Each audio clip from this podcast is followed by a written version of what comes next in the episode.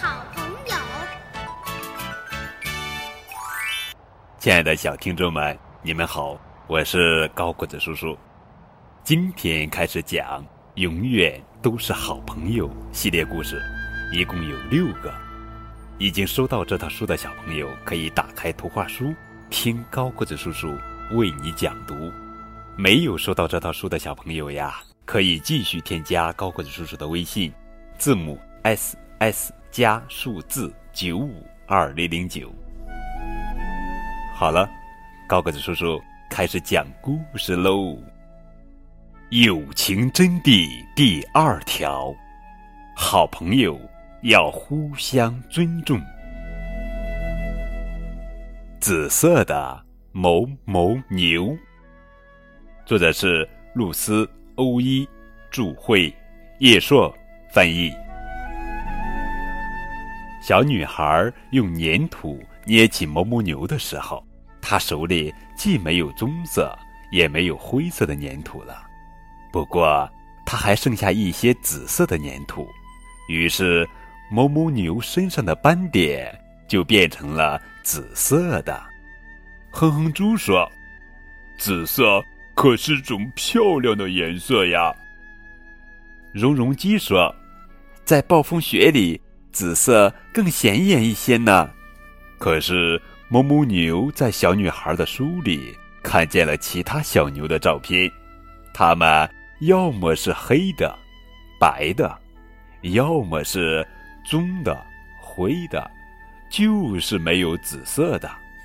某某牛不太高兴了。有一天，等朋友们都睡着的时候，某某牛从小窝里偷偷跑出来了。某某牛说：“我不要再当紫色的奶牛了。”某某牛找到了灰色。某某牛说：“现在我看上去更像一头牛了。”某某牛又找到了棕色。哞。你好，某某牛说：“某某牛甚至连新鞋子都找到了。”哒哒哒，某某牛说：“我一定要给绒绒鸡和哼哼猪看看。”可是绒绒鸡和哼哼猪都不在家。某某牛说：“我会找到他们的。”他们一定会喜欢全新的我。绒绒鸡和哼哼猪很担心某某牛，他们醒来的时候发现某某牛不见了。哼哼猪说：“他会去哪儿呢？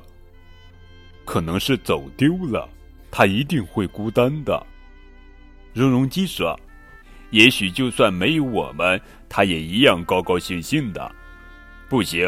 我们要去找某某牛，绒绒鸡和哼哼猪走出小窝，可某某牛到哪儿去了呢？一个大个子、圆乎乎的家伙，噌的一下向绒绒鸡和哼哼猪窜过来。大笨狗咆哮着，汪汪的叫起来。哼哼猪说：“呃，这可不是某某牛，快跑！”绒绒鸡说。大个子、圆乎乎的家伙也跑了起来。某某牛说：“大笨狗、小松鼠是朋友啊。”大笨狗就不再汪汪叫了。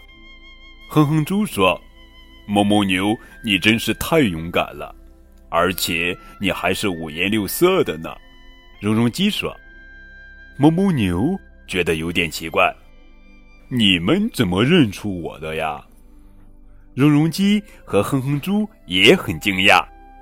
哼哼猪说：“不管你是不是紫色的，你都是某某牛。”绒绒鸡说：“不管你是不是脏兮兮的，你都是我们的好朋友。”绒绒鸡又补充了一句：“你的鞋子还不错嘛。”某某牛高兴的跳了起来。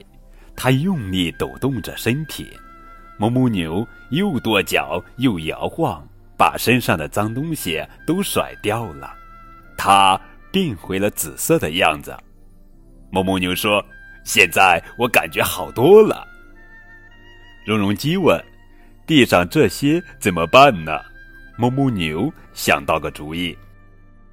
哞哞牛说：“送给小松鼠吧。”